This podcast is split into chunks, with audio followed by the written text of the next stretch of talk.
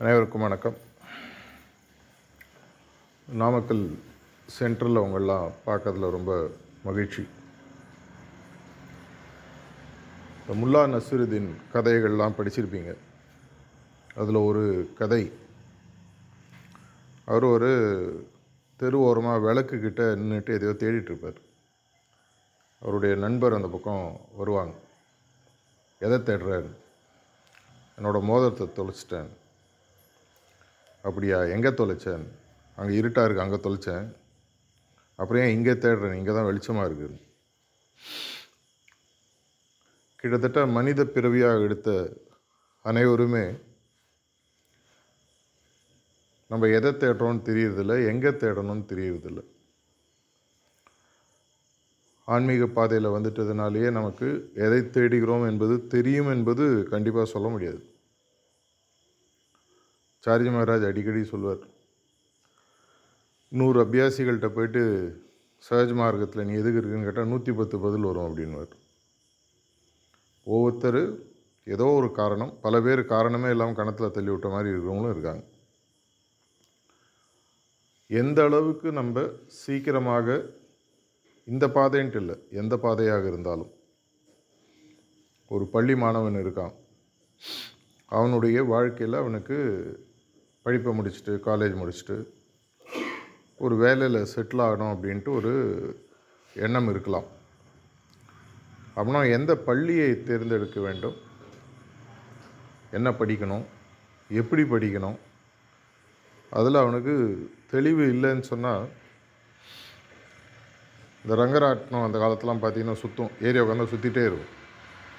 ஒரு மணி நேரம் சுற்றினாலும் அங்கேயே தான் இருப்பீங்க. எல்லா இடத்துலையும் உதாரணமாக சொல்கிறது உண்டு. இப்படி போனீங்கன்னா ஒரு மெயின் ரோடு வரும். ஹைவே இல்லையா அது நேஷ்னல் ஹைவே இந்த ரோடு எங்கே போகுதுன்னு கேட்டால் நீங்கள் யார்கிட்ட கேட்குறீங்களோ அவங்க உங்கள்கிட்ட என்ன கேட்பாங்க? நீங்கள் எங்கே போகணுன்னு கேட்பாங்க. ஏன்ப்பா இந்த ரோடு எங்கே போகுதுன்னு தான் நான் கேட்டேன். நான் எங்கே போனால் உனக்கு என்ன? வாழ்க்கையில் கூட ஒரு சிம்பிளாக ஒரு தெருவில் நின்று வழி கேட்டால் கூட எங்கே போகணுன்னு கேட்குறாங்க ஆனால் இந்த மனித பிறவியாக எடுத்ததே வந்து ஒரு பெரிய ஒரு ஆன்மீகத்தில் இருக்கிறவங்களுக்கு தெரியுது ஒரு பெரிய பாக்கியம். அவ்வளோ ஈஸியாக இந்த மனித பிறவின்றது கிடைப்பதில்லை. நம்புறது நம்பாததும் அவங்களோட இஷ்டம். ஆனால் இந்த மனித பிரிவாக எடுத்ததுக்கு அப்புறமாக இந்த பிறவி எதற்காக எடுத்தோம்? இந்த பிறவியின் நோக்கம் என்ன? அந்த நோக்கத்தை அடைவதற்கான பாதை எது? அப்படின்றதுல ஒரு தெளிவு வேண்டும். எவ்வளோ வருஷமாக நம்ம ப்ராக்டிஸ் பண்ணுறோன்றது முக்கியம் அல்ல பாபுஜி மகாராஜ் அடிக்கடி சொல்லுவார் நீ இருபது வருஷம் ப்ராக்டிஸ் பண்ணுறதுனால நீ தெளிவாக இருக்க நினச்சிக்காத. ஒரு தண்ணியில் குதிச்சுட்டு அதே இடத்துல நீச்சல் நீ தெரியாமல் அதே இடத்துல அடிக்கிறவன் இருக்கான். குதிச்சுட்டு வேகமாக நீச்சல் பண்ணிட்டு போகிறவனும் இருக்கான்.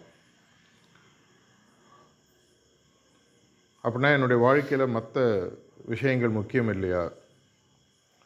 வெறும் ஆன்மீக குறிக்கோள் மட்டும்தான் முக்கியமாக அப்படின்ற ஒரு கேள்வி எப்பவுமே எழும். இதுக்கு சார்ஜி மகாராஜ் அழகாக பதில் சொல்லியிருக்கார். உன் கண்ணு முன்னாடி ஒரு எவரெஸ்ட் மாதிரி ஒரு சிகரம் இருக்குது அது ஒரு முப்பதாயிரம் இருபத்தொம்பதாயிரம் அடி உயரம். அந்த இருபத்தொம்பதாயிரம் அடி உயரத்துக்கு நம்ம போகணும்னு முடிவு பண்ணும் பொழுது முதல்ல ஐநூறு ஆயிரம் ரெண்டாயிரம் அடி தாண்டுவதற்குள் வாழ்க்கைக்கு சார்ந்த அனைத்து குறிக்கோள்களையும் தாண்டிடும். அடிக்கடி சொல்லுவார் மலை அடிவாரத்தில் தான் பார்த்தீங்கன்னா வைரம் வைடூரியம் மலைக்கு கீழே தான் இருக்கும். மினரல்ஸ் அதே மாதிரி வாழ்க்கையில் தாஜியோட டாக்ஸில் அடிக்கடி பார்த்தீங்கன்னா சொல்லுவார் அவர் எந்த ஒரு குறிக்கோளை அமைப்பதன் மூலமாக எல்லா குறிக்கோள்களையும் நீங்கள் அடைய முடியுமோ அந்த குறிக்கோளை அமைப்பது தான் புத்திசாலித்தனம். ஒரு குறிக்கோள் செட் பண்ணோம் அந்த குறிக்கோள் அடையதில் அதே தான் அவர் உலகத்தினுடைய இருக்கக்கூடிய பிரச்சனைகளுக்கும் சொல்வார். சின்ன சின்னதாக பல பிரச்சனைகள் வாழ்க்கையில் இருக்கும். எந்த ஒரு பிரச்சனையை தீர்ப்பதன் மூலமாக அனைத்து பிரச்சனைகளையும் தீர்க்க முடியுமோ அந்த பிரச்சனையை தீர்க்கணும். அப்படின்னு மனிதனுக்கு அப்படின்னா என்ன பிரச்சனை அப்படின்னு பார்த்தீங்கன்னா ரொம்ப சிம்பிளான விஷயம். பிறத்தல் இறத்தல். மீண்டும் மீண்டும் அது சைக்கிளாக வர்றது ஒரு பெரிய இஷ்யூ அப்படின்னா இந்த ரொம்ப மினிமம் இருப்பதற்குள் குறைவான ஒரு பரீட்சை அப்படிங்கும் முப்பத்தஞ்சு மார்க் வாங்கினாலே பாஸு நூறு மார்க்கும் வாங்கலாம். முப்பத்தஞ்சு மார்க் வாங்குறோன்னு அடுத்த கிளாஸ் போவோம். நூறு மார்க் வாங்குறோன்னு அடுத்த கிளாஸ் போவோம். அப்படின்னா என்னுடைய குறிக்கோளானது அட்லீஸ்ட் இந்த பிறவியிலிருந்து விடுபட்டு அடுத்த ஸ்டேஜ் பத்தாம் கிளாஸில் எவ்வளோ நாள் இருக்கிறது? மனிதன்றது வந்து ஒரு பத்தாம் கிளாஸ்னு வச்சுக்கோங்க. அது கீழே பல படிவங்கள் இருக்குது மேலே பல படிவங்கள் இருக்குது பிரைட்டர் வேர்ல்டு தாண்டி பல படிவங்கள் இருக்குதுன்னு தாஜி அடிக்கடி சொல்கிறார் நம்ம விஸ்பர்ஸ்லேயும் படிக்கிறோம். அப்படின்னா எனக்கு முதலில் இந்த பாதையில் நான் எதற்காக இருக்கிறேன்? என்னுடைய தேவை என்ன? என்னுடைய குறிக்கோள் என்ன? இதில் எவ்வளோ பேர் தெளிவாக இருக்கோன்றது எனக்கு எப்பவுமே அதில் ஒரு சந்தேகம் உண்டு. நான் பல ஆயிரக்கணக்கான அபியாசிகளை பீரியாடிக்கலாக சந்திச்சுட்டே இருக்கேன். நிறைய பேருக்கு இது வந்து ஒரு எதுக்கு வரோன்னு தெரில வரோம். சொன்னாருங்க அண்ணன் சொன்னார் தம்பி சொன்னார் வீட்டில் சொன்னாங்க நண்பர் சொன்னார். சாரி மேலே அடிக்கடி ஒரு கதை சொல்வார். ஒரு ஆள் நல்லா தாட்டியாக உயரமாக ஒருத்தர் இருப்பாராம். அவருக்கு ஒரு சின்னோண்டு பையன். அவன் ஒல்லியாக இருப்பான். இந்த தாட்டியாக இருக்கிறவர் மாதம் மாதம் அவர் வந்து தர்ப்பணம் இந்த மாதிரி விஷயங்கள்லாம் தன்னுடைய மூதாதையர்களுக்கு பண்ணுவாராம். அது பண்ணும்போது குனிஞ்சு குனிஞ்சு எழுந்துக்கணும். அவர் அந்த வேஷ்டி கட்டி பின்னாடி சொருகி வச்சுருப்பாராம் அவர் ஒவ்வொரு தடவை குனியும் போது ஒரு நல்ல தாட்டியாக இருந்தால் அது கேண்டு கீழே வந்துடும் திரும்பி அதை எடுத்து வச்சுப்பார். இந்த பையன் அதை பார்த்துனே வளர்கிறான் அப்பா ஒரு காலத்தில் போயிடுறாரு. இவன் அதை அடுத்தது செய்யணும். இவன் ஒல்லியாக இருக்கான் அவன் கட்டிக்கிறான் குனியும் போது வேலை. ஆனால் எடுத்து கட்டி விட்றான் ஏன்னா அப்பா கட்டி விட்றத பார்த்துருக்கேன். இப்படி தான் வந்து நம்மளுடைய வாழ்க்கையில் தேவையில்லாத சடங்குகளும் சம்பிரதாயங்களும் உருவாகிறதுன்னு சாரிஜி சொல்வார் போகக்கூடிய பாதை ஒன்றாக இருந்தாலும் நம்மளுடைய பயணம்ன்றது மாறுபடும். அது நம்ம நல்லா ஞாபகம் வச்சுக்கணும். உங்களுடைய பயணமும் என்னுடைய பயணம் ஒரே மாதிரி இருக்கணுன்ற அவசியம் இல்லை. ஆனால் குறிக்கோள் ஒன்றாக இருக்குது பத்து நியமங்களில் மூன்றாவது நியமங்கள் படித்தீங்கன்னா உங்களுக்கு தெரியும். இருப்பதற்குள் உயரிய குறிக்கோளை வைத்து அதை அடையும் வரை பயிற்சியை செய்கின்ற மாதிரி பாபுஜி மகாராஜ் சொல்கிறார் இது நமக்கு தெளிவு இருக்கிறதா? எவ்வளோ பேர் நம்மளுடைய டைரியில் எடுத்திங்கன்னா டைரி எழுதுறதுல எப்படி எழுதுன்றது? இப்போ டைரியெல்லாம் அநேகமாக எல்லோரும் கம்ப்யூட்டர் எழுதுகிறாங்க பேப்பரில் எழுதுறவங்க ரொம்ப குறைஞ்சி போச்சு. அந்த காலத்தில் பார்த்திங்கன்னா அபியாசி டைரின்னு ஒரு புக்கு வந்து கொடுப்பாங்க. அதில் உங்களுக்கு குறிக்கோள் என்னன்னு ஒரு இடத்துல இருக்கும். நான் முத முதல்ல சிட்டிங் ஆரம்பித்த போது நான் மிஷனில் சேர்ந்து ஆயிரத்தி தொள்ளாயிரத்தி தொண்ணூற்றி ரெண்டில் என்னுடைய ப்ரிசெப்டர் அடிக்கடி என்ன சொல்லுவார்? அதை எதாவது எழுது நான் முதல்ல ஒரு மூணு நாலஞ்சு மாதத்துக்கு அதெல்லாம் ஒரு பெரிய சீரியஸாக எடுத்துக்கல. டைரி எழுதுவேன். அதுக்கப்புறம் மெதுவாக தோண ஆரம்பிச்சிது. ஏதோ ஒரு காரணம் இருக்குது அப்படின்னு சொல்லி. அதற்கப்புறம் எனக்கு ஒரு குறிக்கோள்னு தோணுது அந்த டைரியில் எழுதினா. அது முக்கியம் இல்லை ஆனால் அந்த குறிக்கோள் எழுதுவது ரொம்ப முக்கியம். அது எழுதினதுக்கப்புறம் என்னுடைய பயிற்சியில் ஒரு பெரிய தெளிவு எனக்கு வர ஆரம்பிச்சிது. அதே பயிற்சி கார்த்தால தியானம் சாயங்காலம் சுத்திகரிப்பு இரவு நேர பிரார்த்தனை அதுக்கப்புறம் மற்ற விஷயங்கள் தொடர்நிலை நினைவு இந்த மாதிரி விஷயங்கள். ஆனால் அதை செய்யக்கூடிய விதம் இன்டென்சிட்டின்னு இங்கிலீஷில் சொல்லுவாங்க. தீவிரம். அதனுடைய தீவிரம் அதன் மூலமாக வரக்கூடிய தாக்கங்கள் அதன் மூலமாக வரக்கூடிய பலன்கள் மாற ஆரம்பிச்சது. எல்லாம் ஒரே சிம்பிள் ஒரு லைன். நான் எதற்காக சஹஜ் மார்க்கில் இருக்கு ஹார்ட்ஃபுல்னஸ் ப்ராக்டிஸ் இன்றைக்கி இருக்கக்கூடிய பல அபியாசிகளை நான் கேட்டு உங்களை மனசெல்லாம் புண்படுத்த வரும்ல. ஆனால் நீங்கள் எதற்காக இருக்கீங்க கேட்டால் நிறைய பேருக்கு தெரியாது. ஏதோ ஒரு காரணம் சொல்லும். மனசு சந்தோஷமாக இருக்குது மனது அமைதியாக இருக்கிறது. வாழ்க்கையில் எந்த பிரச்சனை வந்தாலும் சமாளிக்கிறதுக்காக நான் இருக்கேன். இது மாதிரி இருக்கும். தவறு இல்லை. ஆனால் தாஜி சொன்ன மாதிரி இருப்பதற்குள் உயரிய குறிக்கோள் அப்படின்றது உங்களால் அமைக்க முடிஞ்சதுன்னா அதற்கான சரியான மார்க்கம் பார்த்தீங்கன்னா அது ஹார்ட்ஃபுல்னஸ் ப்ராக்டிஸ் இது ஒரு உணர்தல் மூலமாக சொல்கிறது தியரிட்டிக்கலாக சொல்கிறது இல்லை தியரியாக சொல்கிறது ஒரு ஸ்டேஜ் ட்ரூத் அட்டனால் லாலாஜி மகராஜ் சொல்கிறார் அடிக்கடி. ஒரு அளவு தாண்டும் பொழுது நாலேஜ் கூட தேவையில்லை. ஆனால் அந்த நாலேஜ் தேவையில்லைன்னு சொல்லுவதற்கு முதல்ல ஒரு நாலேஜ் வேணும் அப்படின்றது ஏன்னா நம்ம ஊரில் ஒரு பணக்காரன் வந்து பணம் தேவையில்லைன்னு சொன்னால் எல்லோரும் ஒத்துப்போம். ஒரு பிச்சைக்காரன் பணம் தேவையில்லைன்னு சொன்னால் என்ன சொல்லுவாங்க உனக்கு சம்பாதித்து வக்கிலே நீ பேசுகிற அப்படின்வாங்க என்னுடைய பயிற்சியில் முதல் முக்கிய அங்கம் எவ்வளோ வருஷம் நீங்கள் மிஷனில் இருக்கீங்க எவ்வளோ வருஷம் அதை ப்ராக்டிஸ் பண்ணுறீங்கன்றது முக்கியம் இல்லை. இந்த பாதையில் இப்போ நம்மளுடைய சகோதரர் நீங்கள் முதல் சிட்டிங் எடுத்திருக்காரு. நிறைய பேர் பல வருடங்கள் முன்னாடி இருக்கலாம். இந்த பாதையில் நான் எதற்காக வந்திருக்கேன் எதற்காக இருக்கு? உங்களுக்கு தெளிவு இல்லைன்னா தயவு செஞ்சு இன்றைக்கு இதுவே முதல் நாள்னு எடுத்து உங்களுடைய டைரியில் ஒரு பதிவு எழுதுங்க. இந்த ஹார்ட்ஃபுல்னஸ் பயிற்சி நான் செய்வதற்கு இதன் மூலமாக நான் அடைய வேண்டிய குறிக்கோள் இது. அப்போ என்ன ஆகும் உங்களுடைய சொந்த வாழ்க்கையில் பார்த்தா கூட ஒரு குறிக்கோள் அமைச்சதுக்கப்புறம் தான் அதை சார்ந்த திட்டங்கள் அடுத்த வருஷம் என்னுடைய வீட்டில் ஒரு விசேஷம் இருக்குது இதை நான் நடத்தணும். அது ஒரு குறிக்கோளாக வைக்கும்போது அதற்கு இவ்வளோ செலவாகும். அதற்கு இந்த விஷயங்கள்லாம் செய்யணுன்ற திட்டம் தீட்டக்கூடிய எண்ணங்கள் மனசில் வர ஆரம்பிக்குது. அப்படி வரும்பொழுது என்னுடைய நேரத்தை ஒதுக்கும் விதமாக இருக்கட்டும் என்னுடைய முயற்சிகளாக இருக்கட்டும் எல்லாமே வந்து அதை சார்ந்து அமைய ஆரம்பி எல்லாருக்குமே இருக்கக்கூடியது இருபத்தி நாலு மணி நேரம். நாளைக்கு இந்த இருபத்தி நாலு மணி நேரம் இருக்குமா தெரியாது. ஏன்னா அதுக்கு நான் இருக்கணும். ஆனால் இனி இருக்குது இயற்கையில் அனைவருக்கும் கிடைக்கக்கூடிய ஒரு பெரிய வரப்பிரசாதம் நேரம். இது அனைவருக்கும் கடவுள் யாருக்கும் வந்து உனக்கு இருபத்தி மூணு அவர் இருபத்தஞ்சு அவர் பணக்காரர் அதெல்லாம் சொல்கிறது எல்லாருக்கும் அதே இருபத்தி நாலு மணி நேரம். ஆனால் வாழ்வு எவ்வளோ நாள்ன்றது தெரியாது. ஆனால் இந்த இருபத்தி நாலு மணி நேரத்தை சரியாக வாழும்போது தாஜி இப்போ ரீசெண்டாக அடிக்கடி என்ன சொல்கிறாரு தொண்ணூறு நாட்களில் குறிக்கோளை அடையக்கூடிய வாய்ப்பு இருக்குது அப்படின்னு சொல்லி சொல்கிறார் நம்ம அது யாரும் அது சீரியஸாக எடுத்துக்கிறோமான்னு தெரில ஒரு ஆறு மாதத்துக்கு முன்னாடி தமிழ்நாடு முழுக்க அவரை போல் தொண்ணூறு நாட்கள் வாழுதல்னு ஒரு முயற்சி ஆரம்பித்தோம் கிட்டத்தட்ட ஆயிரத்தி நானூறு பேர் அதில் சேர்ந்தாங்க. தொண்ணூறு நாட்கள் குருநாதர் வாழ்க்கையில் எப்படி வாழ்வாரோ அதை போன்று நான் வாழ வேண்டும். உடனே என் கூட வாலண்டியர்ஸ் காலை பிடிக்கிறது அந்த மாதிரி இல்லை. மாஸ்டர் காட்டேஜ் இருக்குங்க நாலு பேர் காலை பிடிக்கிறாங்க. அது இல்லை.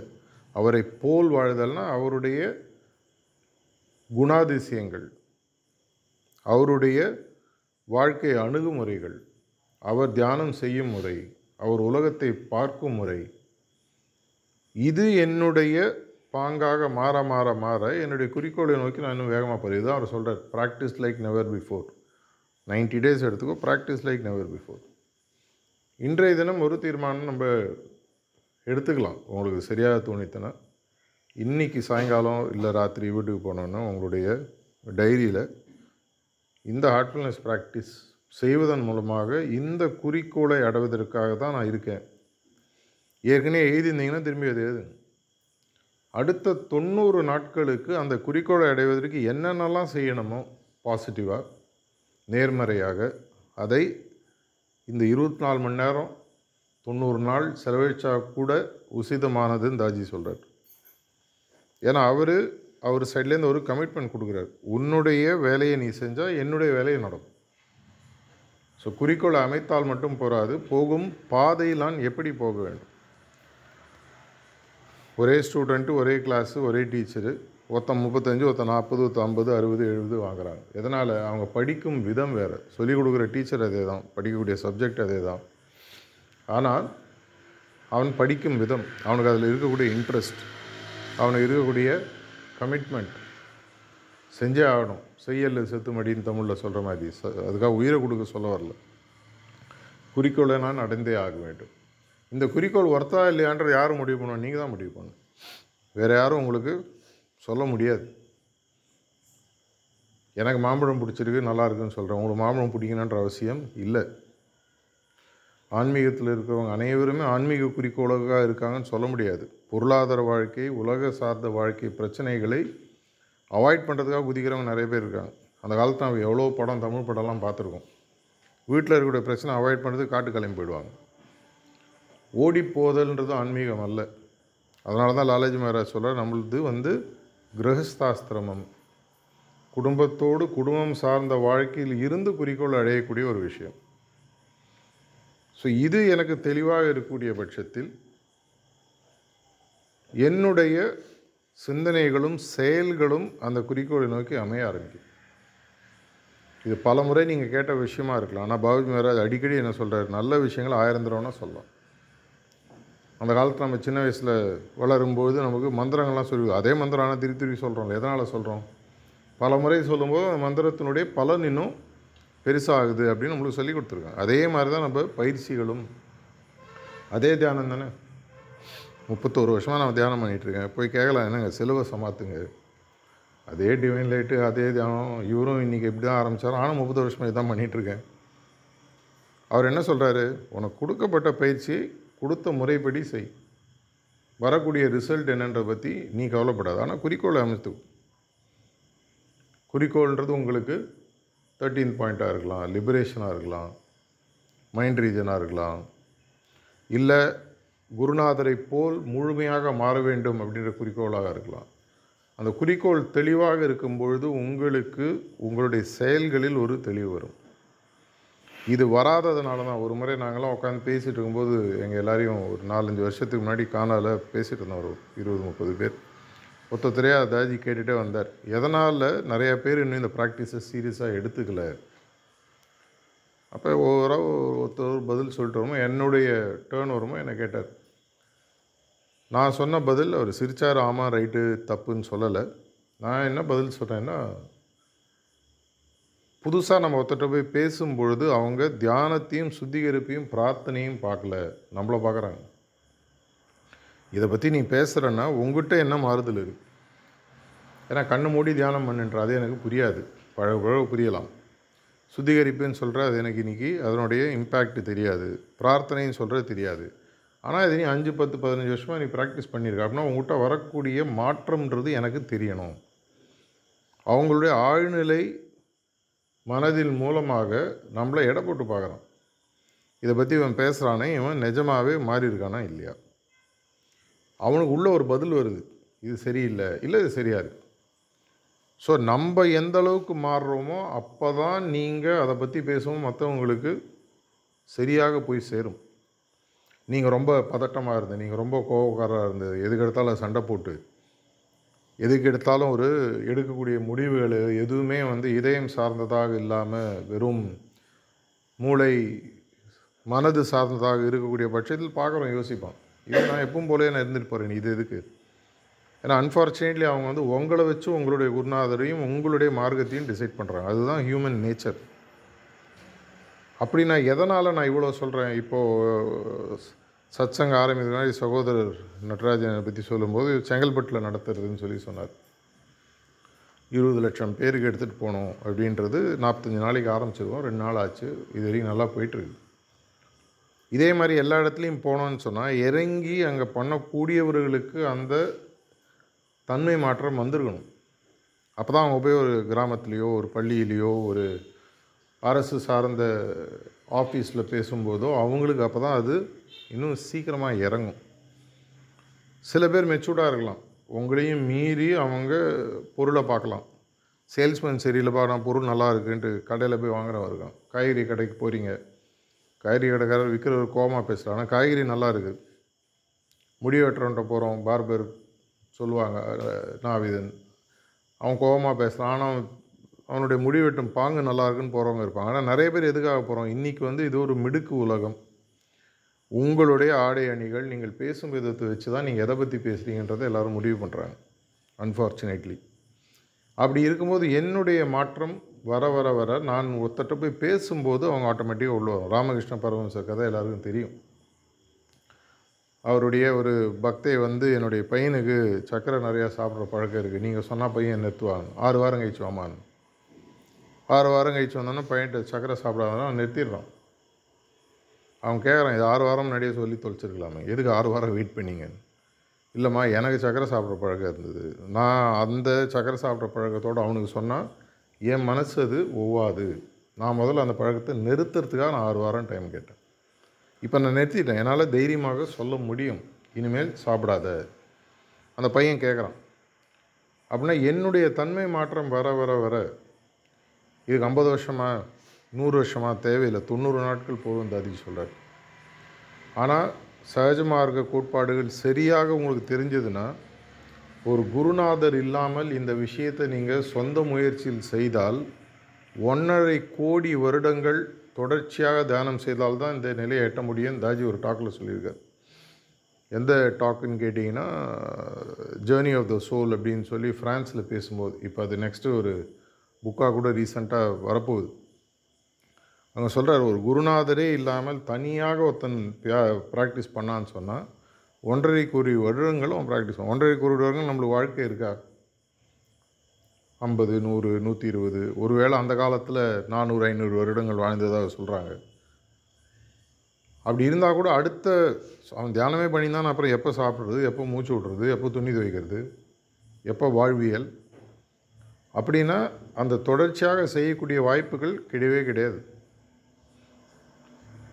இதை அத்தனையும் சுருக்கி ஒரு சின்ன டேப்லெட். உங்களுக்கு ஒரு நாளைக்கு தேவையான அனைத்து சாப்பாடும் இந்த ஒரு டேப்லெட் சாப்பிட்டா போகிறோன்னு எவ்வளோ ஜாலியாக இருக்கும்?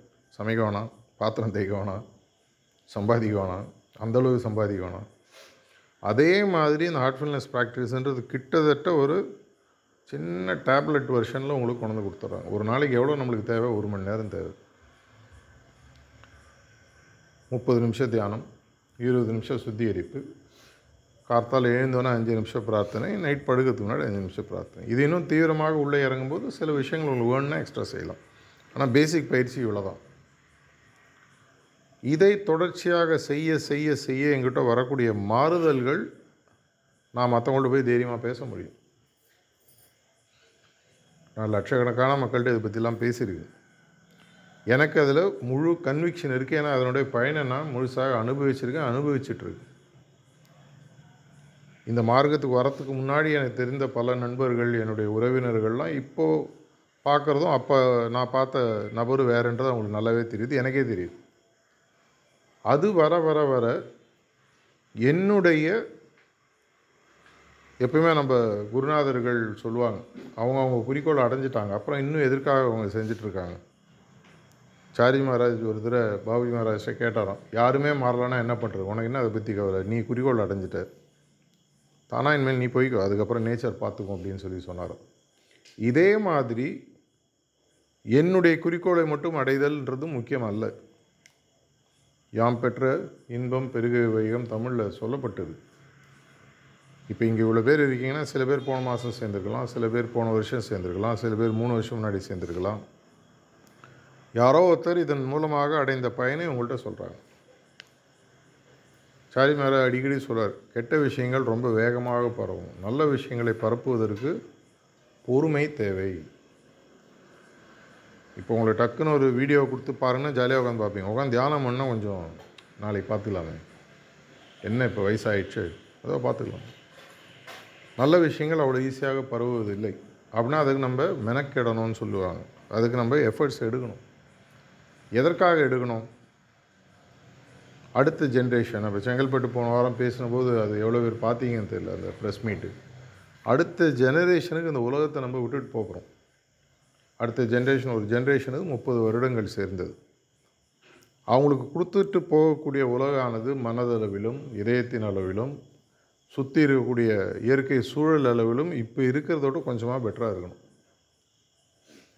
We owe to the next generation இங்கிலீஷில் சொல்லுவாங்க. அடுத்த தலைமுறைக்கு நமக்குன்னு ஒரு கடமை இருக்குது அப்படின்னா முதல்ல நான் சரி பண்ணிக்கணும் என் கூட இருக்கிறவங்கள சரி பண்ண ஆரம்பிக்கணும்.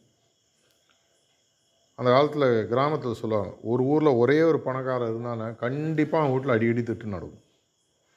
ஏன்னா மற்றவெல்லாம் பார்த்து அவனை பார்த்து புறாமப்படுவாங்கல்ல. ஐயோ இவன் மட்டும் இவ்வளோ பணம் வச்சுருக்காங்க எல்லோரும் சம்பாதிச்சிட்டாங்கன்னா எல்லோரும் திருப்தியாக இருந்தாங்கன்னா கிடையாது. அந்த ஒரு நிலைமையை கொடுப்பதற்கான ஒரு வழி தான் நம்மளுடைய பயிற்சி. இது எதற்காக சொல்கிறோம் எவ்வளோ சென்டர் நான் போனாலும் எவ்வளோ வருடங்களாக அந்த சென்டர் பெருசாக வளரனாலும் எப்பவுமே எனக்கு ஒரு நம்பிக்கை உண்டு. இன்னும் கொஞ்சம் பேர் வருவாங்க. நம்ம அதை சரியாக கொண்டு போய் சேர்க்கணும். இன்றைக்கி இருக்கக்கூடிய காலகட்டத்தில் இன்றைக்கி அட்லீஸ்ட் பல இடங்களில் நம்மளுக்கு ஓப்பனாக இதுக்கு சப்போர்ட் கிடைக்குது. ரீசெண்டாக போன வாரம் நம்மளுடைய தமிழ்நாட்டு பள்ளி அமைச்சர் வந்திருந்தார். கானாக்கு மாஸ்டரை பார்த்தார். அவர் நிறைய விஷயங்கள் செய்கிறேன்னு சொல்லி சொல்லியிருக்காரு. மத்திய பிரதேஷ் கவர்மெண்ட் சப்போர்ட் பண்ணுறாங்க பல ஸ்டேட் கவர்மெண்ட்ஸ் இன்றைக்கி ஓப்பனாக கவர்மெண்ட் அரசாணை கவர்மெண்ட் ஆர்டர்னு சொல்லுவாங்க. அது போட ஆரம்பிச்சிருக்காங்க. இதை யார் செய்யணும்? ஊர் கூடி இழுத்தால் தேர் நகரும். திருவாரூர் தேர் பற்றி எல்லாருக்கும் தெரியும். என்னால் முடியாது அப்படின்னு ஈஸியாக நம்ம விட்டுட்டு போகிறது வேறு. என்னால் இந்த போர்ஷன் செய்ய முடியும். ராமாயணம் படிக்காதவங்க யாரும் கிடையாது. அணில் கதை தெரியாதவங்களும் யாரும் கிடையாது. அந்த மூணு கூடையாவது அது வாங்கிச்சு. ஜென்ரேஷன் ஜென்ரேஷனாக வருது. அது உண்மையோ பொய்யோ ஒரு கதை நம்ம மனசில் இறங்கிருக்கு.